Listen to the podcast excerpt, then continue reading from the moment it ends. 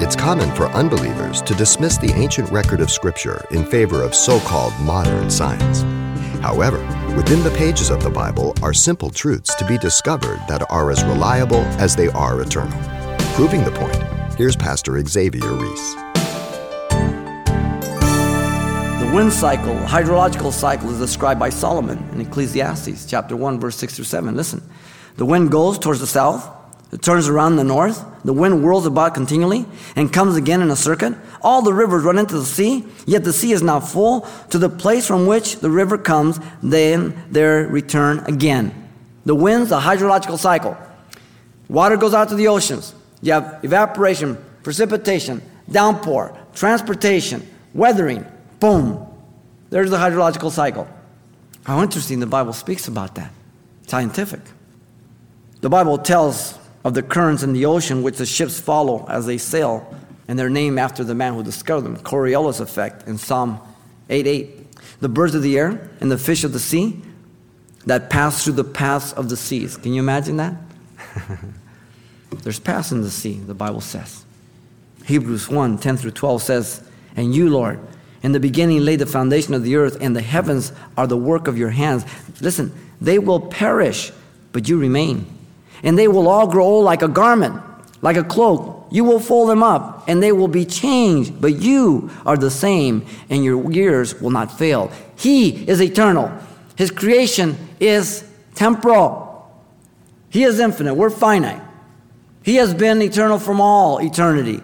We had a beginning of time, creation and creature. We will have an end as we know our existence. Jesus is the visible form of the invisible God. If you don't know Him, what is keeping you from coming to Him? You've seen the stars plenty of times, the sun, the moon. You've seen the evidence of God all around you. Psalm 41 and 2 says, The fool has said in his heart, There is no God.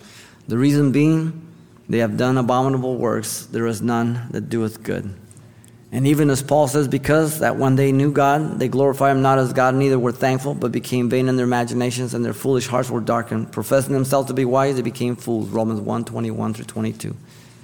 This is the decision you have to make if you don't know Jesus Christ.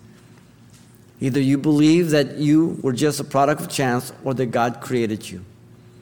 Either you believe that you are not a sinner and you're not accountable to anybody, and there's no such thing as God, and there's no judgment, and you die, and that's the end of you, or you believe that He created you and that He holds you accountable, and when you die, you will face Him in judgment. One of the two.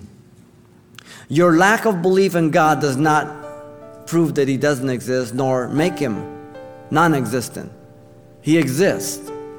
You will find out if you don't know Him now you will then. Pharaoh said, Who is the Lord that I should let you go?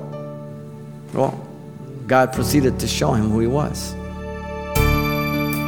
You've been listening to Simple Truths with Pastor Xavier Reese, a daily devotional of the enriching and precious truths found in God's Word.